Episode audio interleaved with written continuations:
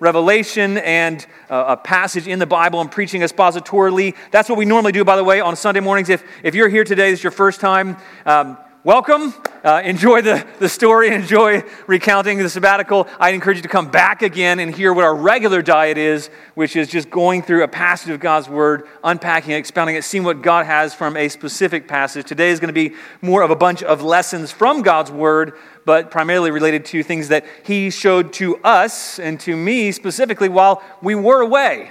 So um, if I was telling the story to the stranger about our sabbatical might be something along the lines of saying, you know, once upon a time, my, my wife and our six children, we set out on a almost eight week, 10,000 mile, 26 state, two country um, trip together in a 19 year old RV.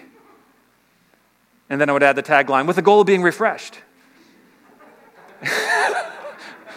so, um, as you might imagine, um, refreshment did occur, but a lot of other stuff occurred too 26 states, 10,000 miles, six children, eight people in a box for eight weeks. So, if you heard that, if you were a stranger, you might respond a bunch of different ways, and you probably responded a bunch of different ways just now. And, and as you heard about what we were thinking of doing, you're thinking, refreshing, really? And, or, you know, boy, that's a lot of driving. Do you, do you like driving? Got that question, and my answer was no, I, I really don't like driving. And, or, you know, wow, what a great adventure. Or, wow, that's a lot of time together for eight people in an RV. And you'd be right. Or, you know, how, how that old, old RV go? How did it do? You know, 19 year old RV driving that far, how did it do? Or, you know, those are all legitimate questions, and I'll, I want to try to share some answers to that. But most important question on my mind this morning, and what I think I wanted to share with all of you is really what did God show me during our sabbatical? What, did, what are some of, the, some of the lessons I learned? I learned a whole lot more than I'd be able to share with you this morning, and I'm not going to try to shove everything down your throat about what I learned, but I wanted to just share with you a portion of what I learned, what we learned when we were away together. I, I expected to enjoy the time, but you know, there's a lot that I didn't expect. There's a whole lot that I didn't expect like how much focus it takes to drive a 38 foot RV with a six foot tow behind and 15 foot car behind that. I knew it took some focus, but I didn't know it took that much focus. And it was interesting and it got a little taxing. I didn't expect how beautiful God's creation would be. You know, I've always been refreshed and enjoyed God's creation and being outside, but I didn't expect just how much it spoke of his glory and his majesty and his beauty. So I didn't expect all those things. I, I did expect we have a good time. And I also expected, that, you know what, we're, we're going to get along great because you know what? We're a Christian family and we love each other. What could go wrong? It's going to be great. And, and it was, but there were some unexpected things there too. And I didn't expect, though, to see just how much I need God myself. Um, I, I, I, didn't expect some of the mechanical problems that we encountered, or different parks closing, or things that we planned months in advance falling apart to some degree. And I didn't expect a lot of those things. But here's, here's what I saw is that through all those unexpected things, through all of those unexpected things, God revealed his faithfulness. You know, um, I'm going to share some things I learned on sabbatical. They're not new things, but you know? So often in life, the lessons that God has for us aren't new necessarily, but He shows them to us in, new ways. And so I, heard some things that I needed to learn. I still need to learn. I'm going to suspect that I'm going to need to learn these things the rest of my life. The most important thing I learned, and what I hope you take away, if you just take away one thing today, is that in the midst of our plans, the unexpected, God is faithful. In the midst of our plans, and by the way, our plans are not always what He has planned. In the midst of our plans, in the midst of all the unexpected of life, God is faithful. That's, that was my big takeaway. I know it sounds kind of simple, but that's my big takeaway. In the midst of all my plans, in the midst of all the unexpected, in the midst of so many different things, God demonstrated his faithfulness in so many different ways. And so I'm going to tell, share some things about how God demonstrated his faithfulness, some of the things I learned about how God's faithful, even if all of our plans don't go the way we want in the midst of unexpected, God's faithful, even when the unexpected is challenging. And you know what? Even a wonderful time away can be really challenging, especially when you come to it with expectations that can't really ever be met to some degree. You know, will, will a time away, is that what brings us true refreshment? Well, no. God does. Is, does a time away, does a vacation, does a sabbatical, does whatever, does that bring joy? Does having your dreams come true, does that bring joy? No, but, but God brings joy. He brings fulfillment. He brings hope. Amidst of all the unexpected, even when things are challenging, God's faithful. You know, there's a, there's a verse that I've, I'd like to quote a lot. I'm a little more careful to quoting it now, but I like to quote it a lot. It's in Proverbs 16 9. It's, I like the way the NIV puts it. It says, In his heart, a man plans his course. And so that's true in his heart, our, our desires. We plan out our ways, we plan out our course. And there's a really important but right after that. But the Lord determines his steps. You know, we planned out our course along the way, but we realized, you know what? All along the way, God had been planning out our steps. And that's true for all of us in all of life. We plan out our course, and there are unexpected things, there are unexplained things, there are difficulties and frustrations and challenges in life. We plan out our ways, and we're really confident. We're looking forward to those plans. Whether that plan might be, hey, you're in high school and you are planning for a career, it might not turn out the way you think. You know, I had aspirations of doing different things than being a pastor. And I did those different things for a while, but you know what? God directed my steps. And no matter what you're doing now, maybe you have just lost your job and it's not going like how you planned. God's directing your path. You can be confident He's faithful even when things don't go the way you want. Maybe you planned to have children and you struggle with infertility. You can trust that God is still faithful, that His plans, He's still directing your paths. Maybe you wanted to get married and you're not. Maybe you were married and you've been divorced. Maybe you've had all kinds of things happen. You can trust that although we plan out our ways, God directs our path. And there's hope and confidence in that for the believer. You know, I, wanted things to be a certain way. I planned out as much detail as I could, but you know what? Not everything went like I planned. Um, and that was good. In the moment, sometimes it didn't feel so good, but it was good. And God was one who directs and determines our path. And it's, a, you know, it's an interesting experience to be asked to go away. Um, when, when Aaron and, and Doug and Chris and Dan, when they, when they asked, hey, would you, would you go away on sabbatical? I'm like, well, what? Like, what? You're trying to get rid of me? Like, what's going on? You know, I'm fine. You know, I, I love the ideas hypothetically of a sabbatical, but, the, I, but then actually taking one, there was a little bit of trepidation of that. I felt a little guilt going away. Not only that, you know, it's like, well, how's the church going to do? And all those things are going to go through your head. And, and um, thankfully, after I confirmed nothing was really wrong, you know, God worked to help me do what I should have done a long time ago. Now, our church's manual says, you know, every seven years we'll take sabbatical. Well, I've been here 12 years, been pastoring for 20 years, and this was the first time I took a break, and it was a God provided time to step away from responsibilities and have God teach me things. And I'm glad I God did. He showed me his faithfulness to, from start to finish to our family, and I think also to this church family as well. And so I'm going to share with you seven different things. I'm not going to be terribly long, but seven different things that I learned at sabbatical, and I, I trust to be a source of encouragement to you. The first thing I wanted to share with you is that God is faithful to provide and care for us. God's faithful to provide and care for us. Maybe you're wondering about God's faithfulness for you. I hope that you're encouraged. You hear how God has faithfully provided and cared for us. That you'll see that God does provide and care for his children, and you'll begin to recognize how he, he provides, how he cares. Because sometimes they're subtle. Sometimes they're subtle. You know, there's a, there's a passage in 1 Peter. 1 Peter 5 7 says, Cast all your anxiety on him. Cast all your worries, all your anxiety, your fears on him. Because why? Because he cares for you. That verse is even more real to us after we went away for a time, that He has cared for us and He's cared for this church. God is faithful to provide and care for us. You know, the first time when somebody suggested we take a cross country RV trip, we thought, I thought, you're nuts. I'm never taking a trip in an RV. Across country, I hate driving. Are you kidding? That sounds like something crazy. And then so many people kept suggesting, I thought, well, maybe I should look into it. And then we got to the place where we're convinced that, you know what, this is what God has for us. And so you know what, maybe we'll buy an RV and then we'll plan to sell it when we get back because, you know, we can't afford to like buy a used RV just outright, but maybe we can buy it and we'll take a couple thousand dollar loss or whatever it is and we'll sell it. And so we went to do that and we bought an RV. It was a great experience. It broke down the first day after we bought it. It was wonderful.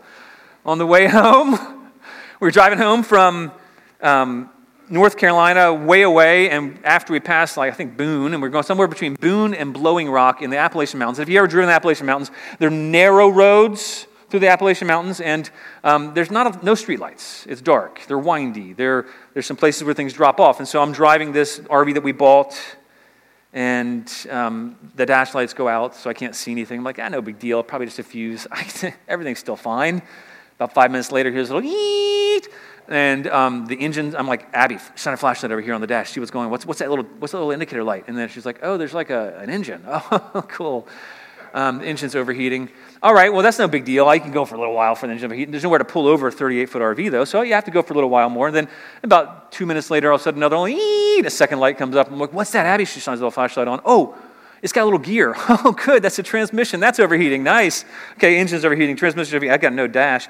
All right, so then that's fine. That's fine. I, we, can, we can deal with this just as soon as I find a place to stop. And then a little like, and then what in the world is that? And then I'm like, Abby, shine a flashlight. She goes, oh, well, it's this little like oil stick. And, and I'm like, what does it say? It says zero. Oh, good, no oil pressure.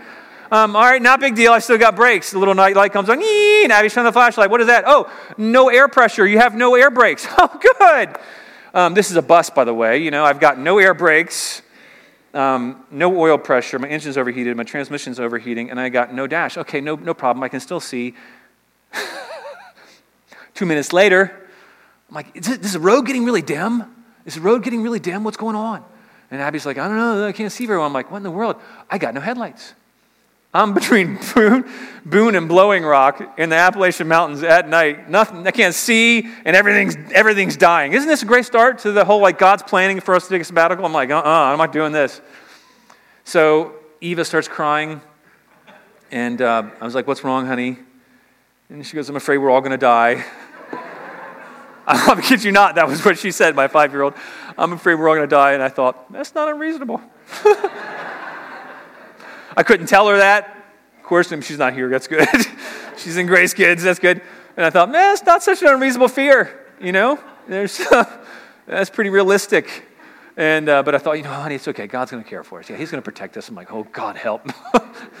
we found a place we pulled off. Um, God provided very beginning. Um, the, called the guy and said, Hey, just want to let you know what happened, by the way. I know we've already paid for it. I know it's already mine. I know we already have the title. By the way, I want to let you know what happened.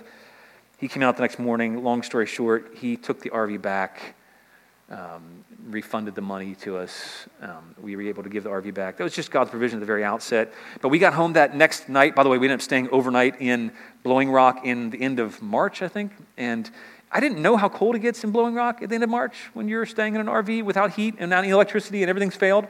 It gets real cold in the 30s. So um, God, God provided for us. We didn't have anything with us because we weren't planning to stay overnight like that. And um, He came out the next morning, took the RV back. But when we got home that night, the very first thing that Julie and I agreed was, you know what, we're never going to do this. We are not buying an RV. No way. We're not taking a sabbatical either because I don't even know if I want to do this. I just can't handle it. There's no way we can afford to take eight weeks off. There's no way we can do this trip. There's no way this is going to happen. And so we made a pact that night, Tuesday night. You know what? No way. Uh-uh. What we didn't know is that God was actually moving on somebody's heart. Julie had gone and looked at an RV like a month earlier. We weren't interested. There's this couple that was doing some kind of ministry, and they were living in their RV. They were asking too much for it. We weren't interested, and that was it. Um, never in contact with again. But God actually uh, Julie had just met the husband, but God actually spoke to that husband's wife that night. She was at, we don't know these people. We, they're not part of a church that we know. They're not part of the group of churches. There's no relationships here. They didn't know our story. And yet God spoke to that lady that night, and she was way home from a, a prayer meeting. And he said, Would you consider giving your RV away instead of selling it? She's like, I guess, Lord. And she's telling a story. And then, and she was like, Well, God said, you know, hey, I want you to give it away. She's like, oh, okay, well, who to? And so she's having this internal dialogue. And so um, she's feeling like God's speaking to her. And God says, you know, well, that, there was a lady who your husband met that had six kids. I want you to give it to her. And so she's like, oh, that's weird. And so she went home, told her husband. Her husband starts smirking. He's like, yeah, I already heard from God. He told me that three days ago. I was just waiting for him to tell you. And so the next day, when I'm relaying to Aaron in our staff meeting, that next morning, I'm relaying to Aaron, hey, by the way, RV broke down. Here's what happened. It was crazy. And I was just about to say, there's no way we're doing this RV thing, and I don't really want to go on sabbatical. And yet, Julie called and interrupted the meeting. He's like, hey, by the way, something really weird. This couple wants to give us their RV for free. I'm like, really? No joke? Like, what's the catch? There was no catches. God provided. He, that's how things started. And kind of the rest is history. He provided and continued to provide. He provided the funds to go from, from people in the church that gave generously, that cared for us. He provided exactly what we needed. I'm grateful for how overwhelmingly generous you as a church have been to us and kind you've been to us and supportive. And it's just nuts. Like, who's, who's so, who, who supports somebody and saying, you know what, yeah, why don't you go away and have time with God, and, and we're going to help you do that? It's just, it's blown us away. It, it's made us feel even more loved and cared for than you can know. And he's, he's continued to provide in so many different ways. Um, you know, along the trip, our RV, um, by the time we got to about Oklahoma, um, and I didn't know Oklahoma had hills until I was driving an RV up these like mile long hills in Oklahoma that were, you know, only this slow grade, but apparently it was tough on an RV and our RV started overheating. And I'm like, oh gosh. And so it kept overheating. Temperatures in the red. We didn't find any repair shops within like a couple hundred miles. Nobody would do the work. And then finally we came into this little podunk town in Alamosa, Colorado. And I mean podunk town in Alamosa, Colorado. If you're from there, I am sorry. Um, there's just nothing there and it's in the middle of like this flat area, but um, we couldn't find anybody to do work, and so Julie just happened to find this place. Um, and it was like four o'clock. They're just about to close. He's like, ah, I might take a look at it. I don't know. And we're like, oh no, because everybody else wanted hundreds of dollars to even take a look at it. We pull into this place, and I see a scripture verse at the bottom of their sign. It says, you know, in Romans 1.16, I'm not ashamed of the gospel. It's the power of God for salvation of everyone who believes. And I thought, okay. And um, the guy not only took, he said, you know, we're, we're backed up two months. I'm so sorry. We, we have two months of back work that we're not even ha- able to do, and I don't think we'll be able to do this. And then so the owner's like, you know what, I'll do it myself. And so within a couple hours, he was able to fix up what it, the problem was, replace some parts, charge us less than what we were able to get it diagnosed for. Um, and then all along the way, so many different things like that. We had, had different little teeny breakdowns along the way, and God provided like a parts place just when we needed it in the middle of nowhere. And um, and they even let us try the parts out first to make sure they fit before we bought them. And, and things like a stranger giving us, I know it sounds kind of crazy, but you know, we stopped at a little fruit stand, brought some fruit, and we're gonna, she was like, hey, you know what, why don't you just take this box of cucumbers? I mean, so there's little ways, that just so many different ways that God provided uh, when the RV, we had this slide in the RV, which is how we were able to like fold a bed out and sleep and stuff for the kids. And so um, nobody would repair it. We were in Moab, Utah, and that is one barren place, by the way. And so we were in Moab, Utah, and nobody could, could take us. Nobody would look at it. And they were like, I know this guy. Why don't you call him? So we called this guy. And he's like, hey, and, and said, I'm sorry, I can't help you. You know, I'm on vacation in California. But why don't you tell me your problem? So he, we told him the problem, and he diagnosed on the phone, and we were able to fix it for free. And so, just to, so many different things like that. We, the fresh water pump went out. We couldn't find a place to fix it or get the parts. Julie found a place. They only just had the part, but um, they said, you know what? Actually, it's not your water pump. Here's the thing that's wrong. It'll cost you 12 bucks. Um, and, and, then, you know, the car's power steering went out right before we were getting ready to drive down the hill from Sequoia National Park. And if you've ever heard of, heard of or been to Sequoia, it's this really windy mountain roads, very narrow with like a 5,000 foot drop off. And I'm not kidding, 5,000 foot drop off in some places. And so we're just getting ready for Julie to drive down that road so that it make it easier to drive the RV down. And then we found out, boy, the, the power steering had gone out. And what a, that's a good time to find out, by the way, on, on this side of driving down. and um, we went, you know, one night we had to, this is going to sound nuts.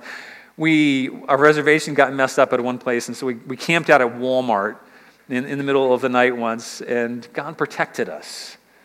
And um, you know, there's Isaiah 41 10. Says, Fear not, I am with you. Be not dismayed. I'm your God. I will strengthen you. I will help you. I will uphold you by my righteous right hand. And, and time after time, God confirmed He was helping us. He upheld us all along the way. You know, our bikes, when we went to Canada, our bikes got stolen. Um, from the back of our car. I came out that morning. It was like 7 in the morning. It was like, what in the world? The bikes are stolen. So I told the person whose house we're staying at, I was like, hey, just want to let you know. And they were like, you need to call the cops. I'm like, I don't want to call the cops because we're never going to get bikes. Nobody gets bikes back. And so I called the police and I was like, hey, I'm just calling to report some stolen bikes. And she chuckled. And I was like, I know that nobody gets them back. She's like, nah. And I said, you know, I, I know that it's, you know, it's like, I, I, I, I it's a good idea to report a theft because you need to know about those things. She's like, Yeah, thanks for reporting it. It's pretty unlikely. I don't think you'll get them back. Oh, hang, hang on. I'm like, what? And then I'm, she put me on hold. I'm like, that was abrupt. I thought Canadians were polite. And, um, which they are, by the way. And so, um, and she's like, hang on, hang on. And then she comes back. She goes, is your, are your bikes like black and green? I'm like, yeah. Are, are they this brand? Yeah. Oh, okay. Well, um, this is weird. I've never had this happen before, but when you called, like the same time you're calling, the officer called and he said he had found your bikes four blocks away and he was reporting found. This never happens. I'm like, well, that's really cool. And he put them on the front of his police cruiser, strapped to the push bumper, and brought them over. And, um, you know, just so many crazy things, time after time, God caring for us, small things like Abby had lost her phone in a porta potty at Stanley Park um, and by the way, Stanley Park is bigger than Central Park. So, and it's, it's a very, Vancouver's a big city, you know, in case as an American you don't know, but it's a pretty big city, several million people, and this is a park that's bigger than, than Central Park. So this is not like a small thing. So she left there. Somehow it got returned to, a, to another place, and, and we were able to come back and find it. And um, Julie, later on in the same day, several hours later, did the same thing at a different place in the park. And we went back a few hours later and we, uh, it had been turned in. I mean, that just doesn't happen. Little things like that, time after time. Um, I don't know where to, there's so many small stories, like, um, and, and a lot of them had to do with porta potties. But um, so,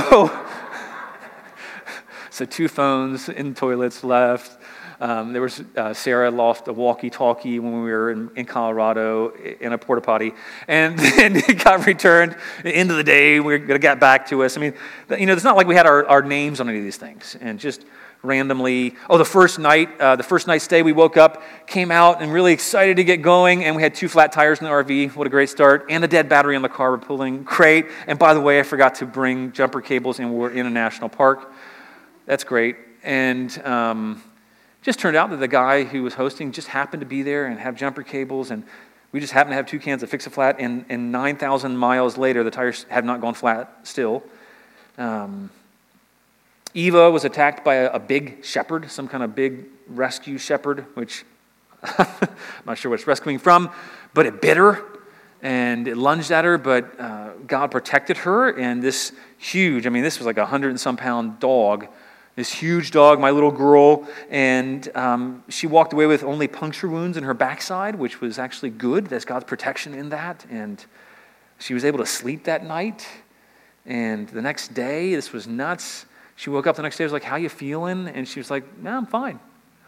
Okay, you've got puncture wounds and you know, in a place that's not comfortable to sit, and we're gonna sit all day, you know, and and she was feeling okay, and within a couple days it healed um, you know, a, a, pretty serious puncture dog bite. And we were frustrated another time, at least I was frustrated another time, when we couldn't get tickets. It's one of the couples, you know, if you plan out a big trip like this, you only have a few different areas you can splurge on. So we, we're going to splurge. We're going to take the kids to go down in this cave in South Dakota. We're going to take this elevator down, like I don't know how many stories down this cave, and it's the only way to get down. And we were, I was really disappointed because um, it, it, didn't work out, and we couldn't go down. And one cave was closed, and one cave wanted to go down in.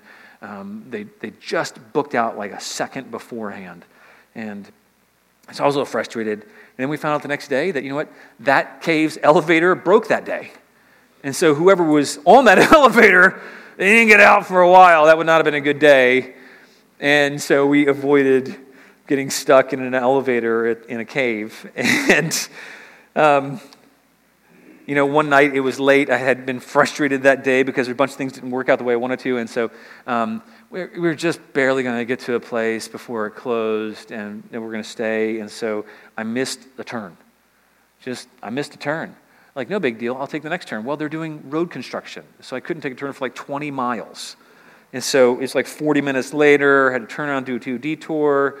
Finally, I'm like, I find a gas station to turn around, and I got out, I pumped gas, and and then I go to get back in. I'm like, what's that smell? And one of the kids was like, it smells like rotten broccoli. And that's not a surprise. Eight people in an RV, right? I mean, there's a lot of smells. Rotten, a lot of stuff, I'll say. And um, everything from bad breath to everything else. And so, um, you know, Julie and the kids were like, it's probably just a bathroom. and so um, it's not surprising, close quarters. But um, I thought, you know, that doesn't smell right. Something, it's not just rotten. How would we be rotten? We didn't have broccoli. And then I realized, oh, something's not right. And then I realized, oh, it's, it's gas.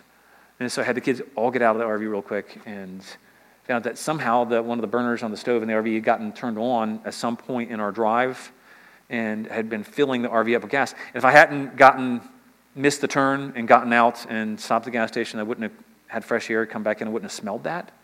We all probably would have kept going and just fallen asleep.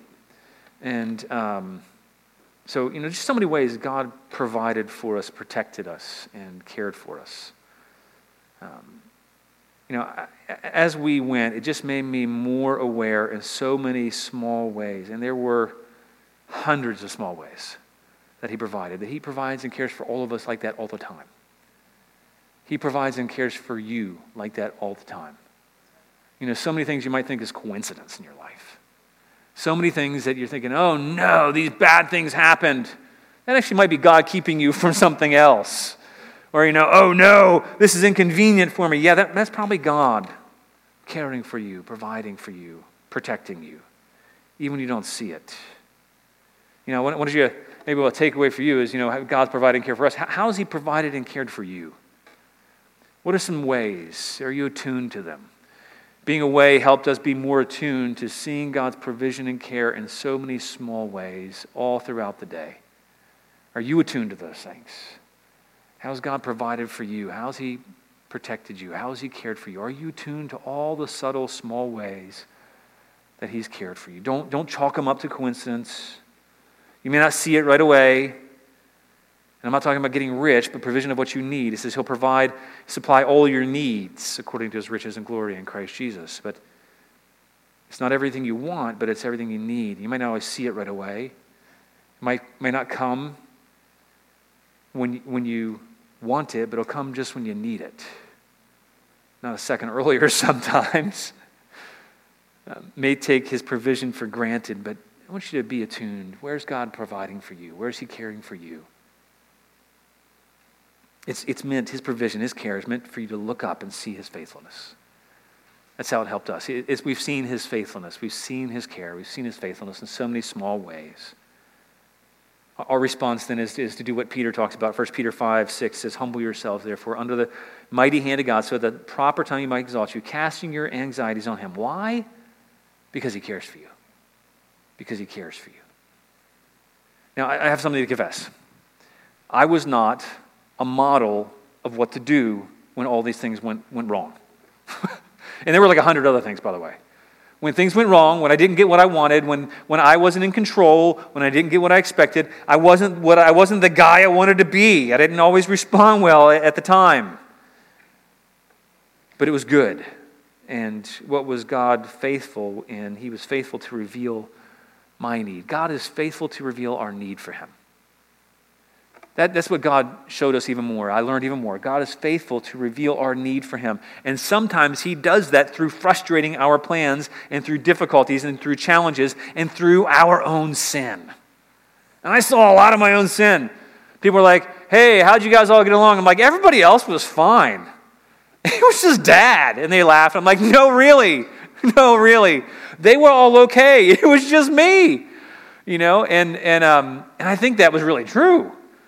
You know, um, you know, when Paul talked about himself being the worst of sinners, I'm like, I think that was my experience. I'm thinking I was the worst sinner on my sabbatical, by far. You know, was it a holy thing for you? Oh yeah, oh yeah. It wholly showed me my need for God. Uh, it was holy, and it wholly showed me my sinfulness and my need for holiness, and that was very, very good. You know, um, a major part of being a Christian is sanctification. And that God makes us more like Him. He, he, he rescued us and He redeemed us. And that's wonderful to celebrate, but He did it for a purpose that was to conform us to the image of His Son. We often like quoting. I like to quote Romans 8, right? You ever like to quote Romans 8, 28 and 29? I like to quote that all the time, right? And we know that for those who love God, all things work together for good. Yeah, all right for those who called according to his purpose. Here's the good of the things what he's talking about. For those he foreknew, he predestined what's the good? To be conformed to the image of his son, in order that he might be the firstborn among many brothers. What is God's goodness that he is working all things? Through all things. The goodness he's working is to conform us to the image of his son. But you know what? When we're not like Jesus, and he makes us more like Jesus. You know how he does that? By revealing where we're not like Jesus, by revealing how sinful I am. And I gotta be honest, I don't like conforming sometimes because um, it means getting rid of things in me that don't conform to his image. Getting rid of the things that aren't Christ like. It's necessary that it be more Christ like, and sometimes that is painful. So my sabbatical was great, and it was painful. so it sounds funny. You're like, oh no, no, no, this was good. This is really, really good. You know, God often has to expose the true ugliness of our sin to us for us to see it so we can repent of it, hate it, and start putting it to death. And, and, and it's wonderful. On this side, it's wonderful. These things aren't done. I'm not completely sanctified I I, until I get to be with heaven, which one day will occur. I'll be working on these things, but these are good things. You know, sometimes it's easier to see somebody else's sin, but and we get used to seeing our own sin and blind to it or comfortable to it. And it's those sweet moments, bittersweet moments that God says, you know what, you got to see this. It's not so attractive. You need some work here. And you know what? This is good because I want to make you like Jesus. And this is an area that you don't even know you're not like Jesus. So, in order to be conformed to his image, it means needing to see just how sinful we are. You know, I was thinking about after we came back, this sounds silly, but after we came back, we had a coffee maker. It sat for two months, you know, at our home. And, and so I went to make coffee, and it was terrible. And what's wrong with this? And I opened up the coffee maker. Something doesn't smell right. So I started cleaning it, soaked in this cleaning solution, got shocked by what came out of the coffee maker. And stuff started flaking off. And like, I didn't even know that pot was dirty but it's a different color. It's not, it's not bronze, it's actually silver. And um, the stuff started flaking off in different places and didn't even know it was there, and mold had gotten inside. And, you know, and I saw it, it got loose from soaking it, and I was able to scrub it out. And, but, you know, if it didn't taste bad, it wouldn't have done anything. And if I didn't start to respond and clean it, then all that stuff wouldn't have gotten loose and we couldn't have taken care of it. And it's kind of like that for us in our lives that if you don't, if you don't realize that, hey, your behavior tastes bad, you know, your behavior stinks. If you don't realize that, if it, God doesn't show that to you, you're going to walk around with an area that is keeping you from being more like Jesus. And so God is gracious. It doesn't feel that way at the time, by the way. Um, it feels like everybody else is, no, it's not my sin, it's everybody else's the problem. Well, if you're getting angry when somebody else does something, that's your issue. Um, when things don't go your way, and you're not in control and you get angry in response, the problem is not the situation, the problem is in your heart, and it's just getting revealed. I love the old illustration David Powlison used to give, and he would say, you know, that if you take a sponge, you, you soak it in some, some dirty water, you pick it up, you might not see the dirt, but you squeeze it, dirt comes out. Why does dirt come out when you squeeze it? Well, it's, it's you might say, oh, it's, it's the circumstances that are squeezing that it makes that dirt come out. Well, no, they're just revealing what the junk that was in there. So God has graciously done that to some degree in some different areas with anger and expectations and control and things in my life. I'm like, you know, that's good. It's really good. And, you know, when I didn't get my way, my sin was exposed. I get what I wanted. Things broke down. Family members frustrated me. My family confronted me. It wasn't easy. It was painful. I didn't like it, but it was good. And it's humbling, right? It's humbling. You say, you know what? I, I got some stuff I got to deal with. It made me not like my sin, though. It makes me want to get rid of it. And isn't that good? You know, what's God wanting to show you? Where have you become complacent? Where have you become, you know, okay with areas in your life that don't smell so good, that stink a little, that, that aren't the way they should be? You know, I learned afresh that my biggest problems is it's not others, it's not circumstances, it's, it's remaining sin in my own heart. That's my biggest problem. My own need for sanctification. Church, our own need for sanctification is great. Your biggest problem is not other people inconveniencing you. It's not circumstances. It's not you not being in control. It's not things not going your way. It's not um, you not having what you want. It's it's remaining sin. When we're frustrated and challenged, it reveals something. It reveals what we're wanting. And often what we want is not in conformity with what God wants. often our desires don't conform to the desires of Jesus. So this means to be conformed to the image of Jesus means to be conformed to what he wants, what he desires. And often our desires are not what he desires. And this, those things get exposed. That's God at work. That's really good. Don't despise that if God's at work and you're like, I'm just seeing all this sin in my life. You know what? That's God at work. What a grace it is when God lovingly corrects us. You know, my first response, though, I think it's like most of us. What, what's your first response, by the way, when, when you are just seeing so much of an area in your life that you're like, I'm just a mess? You ever, are you like, yay? Anybody here like, yay? I don't think so. My first response is, you know what? I'm a, I'm a, I'm a bonehead. I'm an idiot. You know, I start having this internal dialogue. I get discouraged and despondent, think I'm never going to change. But you know what? Hebrews 12 speaks a better word in the midst of experiencing the revealing of our sin. Hebrews 12 says, Have you forgotten the exhortation addresses you as sons and daughters, by the way? My son, do not regard lightly the discipline of the Lord. Don't be weary when reproved by him. For the Lord disciplines the one he loves and chastises every son, whom what? Whom he receives. It's a sign. When God is bringing correction to me, when God's bringing correction to you, it's a sign of the fact that God is actually not rejecting you, He receives you. That's nuts, right? We can feel like rejection by God when He reveals sin in our lives as believers. We can feel like God's rejecting us. No, that's God saying, you know what? I want you to know that I'm receiving you. This is, I correct those I receive. That's crazy. That's not how we are. When my sin is revealed, I feel guilty and convicted. It's meant for me to see that God loves me. It goes on in, in verses 7 to 9. It says, It's for discipline you have to endure. God is treating you as sons.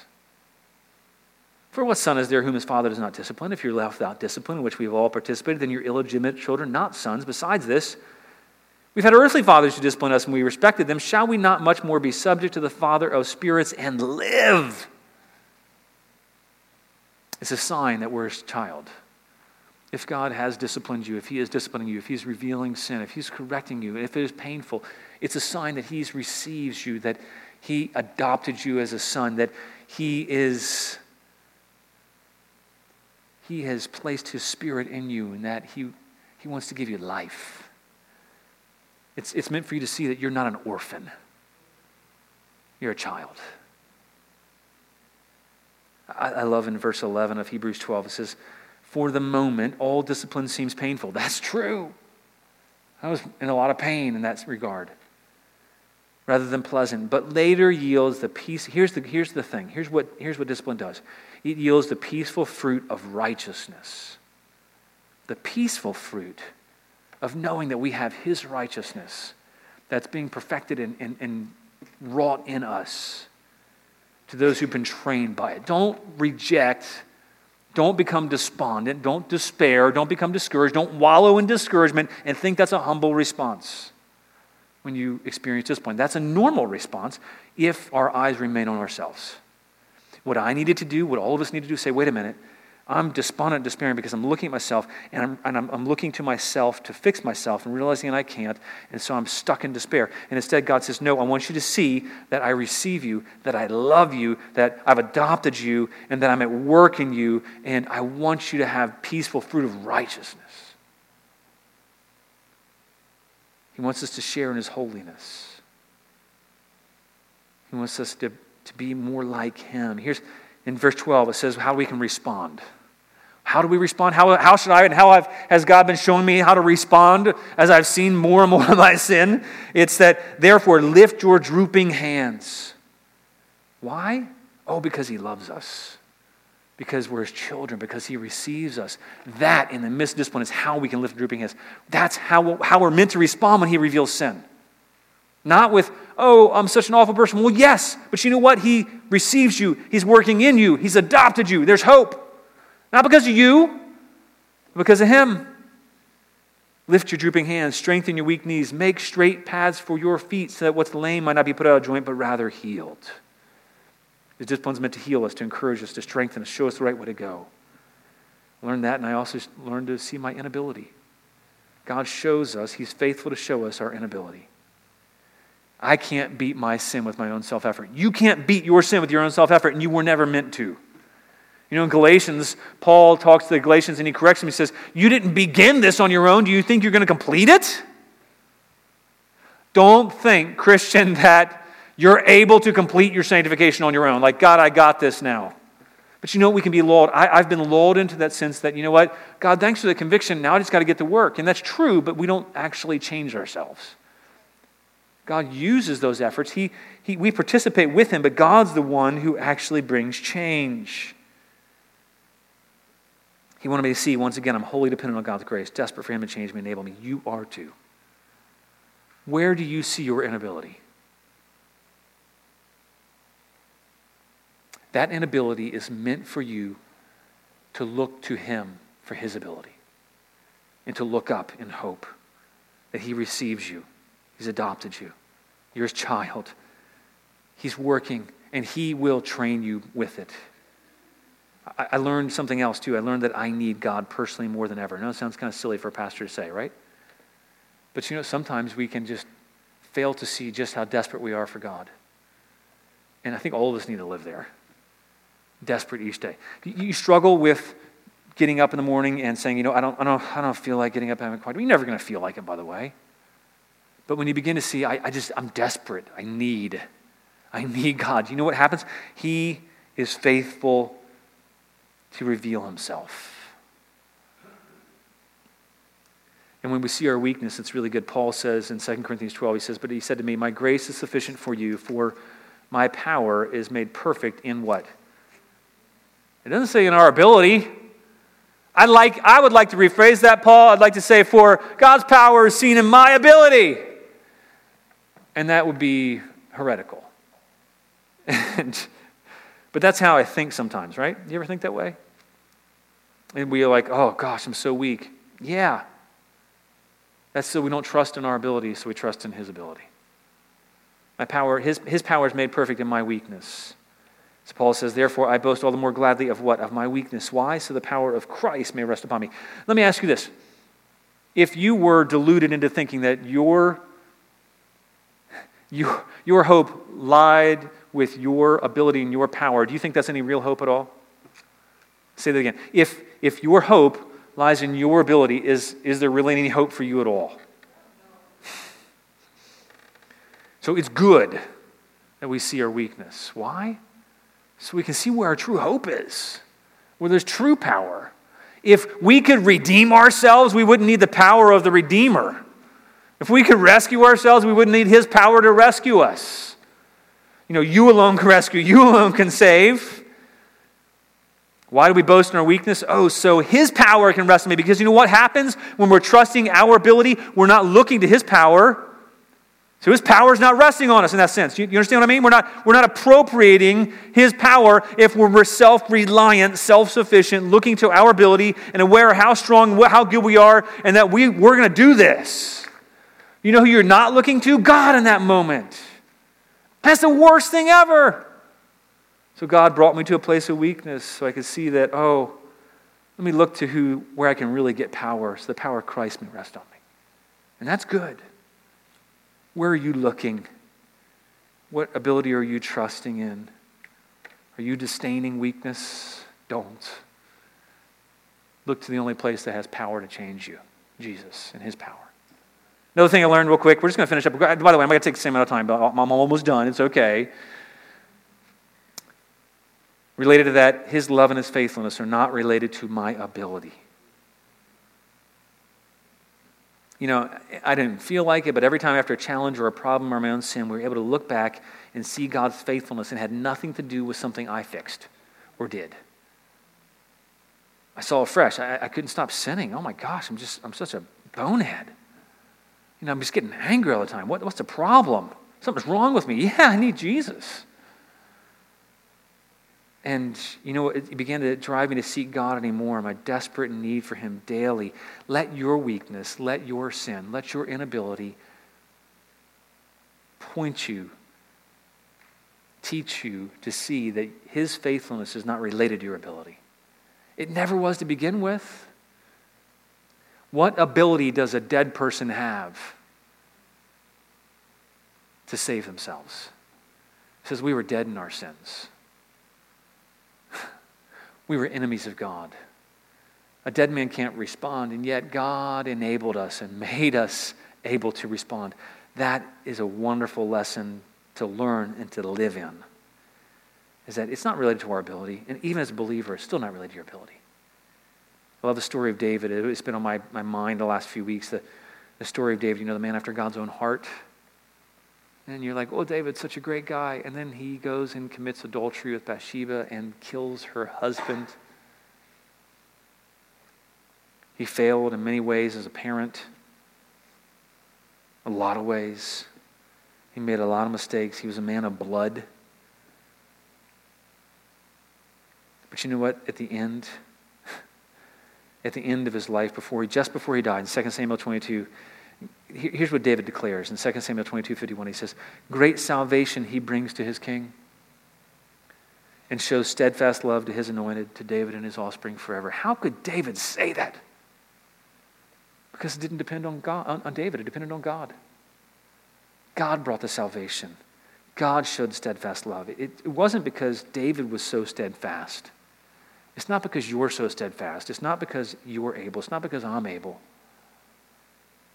He brings salvation. He shows steadfast love.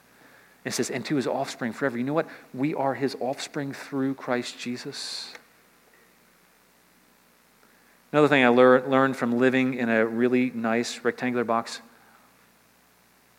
And I don't think I ever showed you a picture of that. I don't know if you can go back to that or not, if it's possible even. I don't know if it's possible. I don't know. We have a new program. So um, this is the rectangular box, and then uh, the next one over to, I have another picture.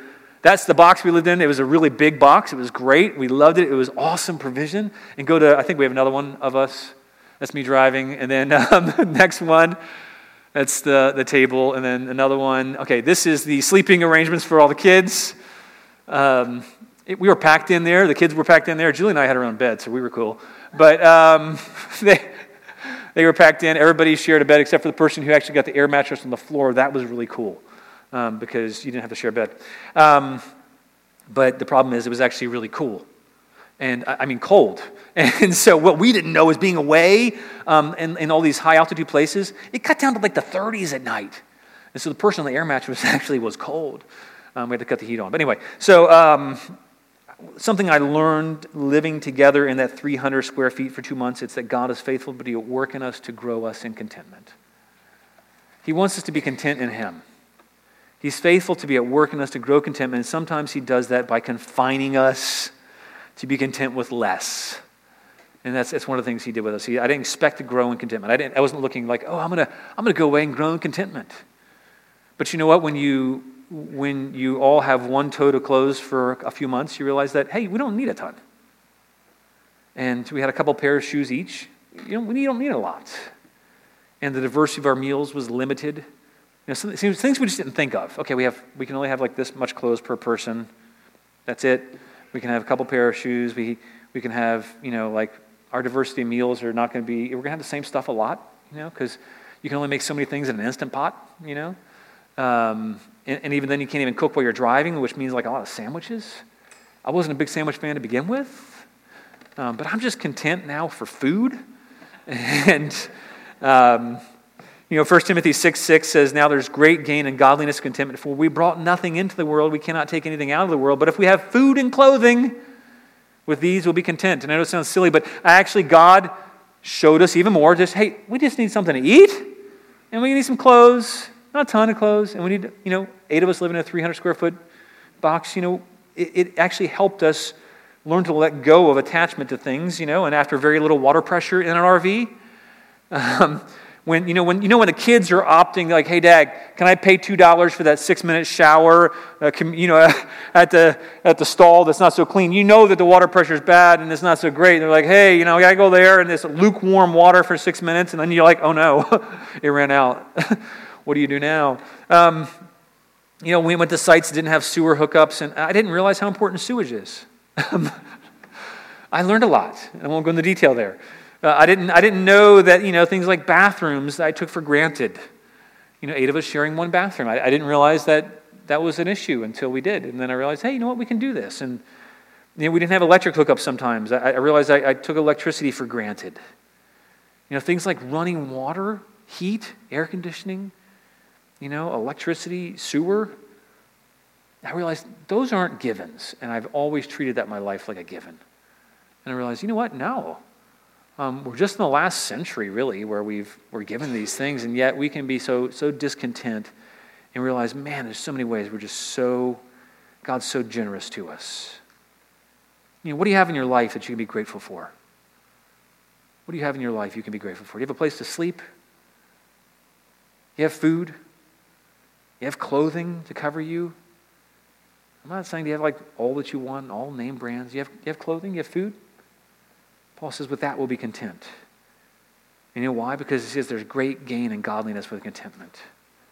Then I also learned something else too is that, you know what, I don't need, I disconnected from one of the things that we talked about was us disconnecting, me disconnecting from social media, from contact with people, from my phone, um, from posting to Facebook and that kind of stuff, and from news. And so I stopped doing those things for seven and a half of the eight weeks. I took a few days before I came back to kind of be reacclimated in the news, but almost all the eight weeks I was completely off of all news, all Facebook, all that kind of stuff. I posted one thing because I just wanted to rejoice in what God did to bring those stolen bikes back, but that was it. Um, you know, I think entertainment wise, we watched maybe three movies together in eight weeks. I, we didn't watch TV, nothing else. Did, I didn't miss it. I didn't miss it. And then I realized, you know what? How much time is wasted and I fill with all those things that they don't bring satisfaction. And yet we sometimes look to social media or news, entertainment uh, to, to give us fulfillment or give us a sense of belonging, a sense of satisfaction, to entertain, to distract. Oh, that's kind of noise. I think God wants us to learn contentment. I'm not, I'm not saying that we should completely unplugged from society, but you know what? Maybe try saying, hey, you know, what, what happened? What am I attached to? Whatever it is that I'm attached to, what would happen if I detached from it for a little while? You know, what do I find that I just kind of gravitate to when I've got time on my hands? That I'm kind of just eating like cotton candy, you know? What do I gravitate, what do I just kind of default to? Do I default to social media, entertainment? Do I default to sports or whatever else it is, or music? What I default to look for for comfort or an escape or entertainment? And, and you know what? Try fasting from that thing. You know, try, try fasting to see how attached you are to it, and then ask God to cultivate contentment in you instead. And, and I think it's going to do something good. You're going to see that you don't need those things as much. What you need is God. There's so many other things. I don't have time to go into all those things. Just God's care consistently throughout all those things, His care through the church. Uh, uh, scripture kept coming, kept coming to mind in Luke, 6, uh, Luke 12, 6 says, Are not five sparrows sold for two pennies? Not one of them is forgotten before God. Why, even the hairs of your head are numbered. Fear not, you're more valuable than many sparrows. God showed me that He loves me, values me more than the sparrows because He values His Son and I am in Him. The last thing I want to share with you is I, I learned to see God's faithfulness through you, through His church. God shows his faithfulness to, through his church. Don't discount people in the church caring for you and say that, you know what, I feel like I'm distant from God. Really? Is he speaking to you through so many people trying to care for you and love you and reach out to you in the church? That's God's faithfulness to you. God's, God shows his faithfulness through arms, through hands, through feet, through legs of other people in the church. I feel distant from God. Really? Well, plug into the church and you'll see God's faithfulness. I was overwhelmed by your care, by your affection, by your love, your generosity. And we've grown in our affection and gratitude for even more. He, he's shown his faithfulness to this church family as well. And he, he reminded us of how much we need fellowship. And what a joy it was to be back last week, just to be a part of the church and to worship and, and be in fellowship. And I just realized even more how much I need fellowship personally. It's also grateful to see that the church doesn't depend on me, that we're still here. You're still here eight weeks later. And God brought eight different pastors to preach each week. And I heard so many good testimonies this week about how each one brought a different word that was an encouragement to people. You know, God provides the different churches that we're partnering with, that we're, that we're joined together in this network of churches that we're part of. Um, so many of those guys came here and they preached, and it was really neat to see God's faithfulness in that. You know, I feel awkward today talking about what God showed me in my sabbatical, but I think God intends for all of us to benefit. Church, look back on all the ways God's cared for you. How's God provided for you in the past, this year, this month, this week? How have challenges in the past currently and currently revealed his faithfulness to you in the midst of difficulties? How has your inability, your weakness reveal him? How has God revealed your sin, your need for him this week? God wants us to, to draw closer to him so we can experience his grace all the more, and often that comes through seeing those things. Have you experienced the pain of correction? See the loving Father who's conforming us to him, sharing us his holiness with us, and, and growing his righteousness in us. God's been faithful to all of us, church. Sometimes it takes work for us to see, but as we see God's faithfulness, it's meant to give us hope. Looking back, the last thing we need to do is to see that God's faithfulness is meant to give us hope for his faithfulness in the future. God's faithfulness in the past. You might be struggling with something right now. You might be struggling with difficulties and challenges in your life, loss. You might be struggling with inability right now. You might be struggling with weakness. You might be struggling in different areas of your life. But God's faithfulness to you in the past. And by the way, you've got to do some work to remind yourself of it and to see it and to say, wait a minute, God, I see all the ways in the past you've been faithful. Lord, let that give me fresh hope for your faithfulness in the future because God has more for you in store. You don't have to stay where you've been. You're not defined by your past. You're not defined by your failure. You, you, can make a fresh start. Why? Because of his faithfulness, not yours. His mercies are new every morning. I'm going to ask the band to come up. We'll close with one song. It's uh, Great is Thy Faithfulness with some different lyrics. Um, before we sing that song, though, I, would love, I want to share with you a song by Sara Groves, is kind of setting us up for that song. It's morning by morning, I wake up to find the power and comfort of God's hand in mine. Season by season, I watch him amazed in all of the mystery of his perfect ways. All I have need of, his hand will provide. He's always been faithful to me. I can't remember a trial or a pain he didn't recycle to bring me gain. I can't remember one single regret in serving God only and trusting his hand. All I have need of, his hand will provide. He's always been faithful to me. This is my anthem. This is my song, the theme of the stories I've heard for so long. God has been faithful. He will be again. His loving compassion, it knows no end. All I have need of, His hand will provide. He's always been faithful to me. So let's stand and let's sing, Great is Thy Faithfulness together. Amen.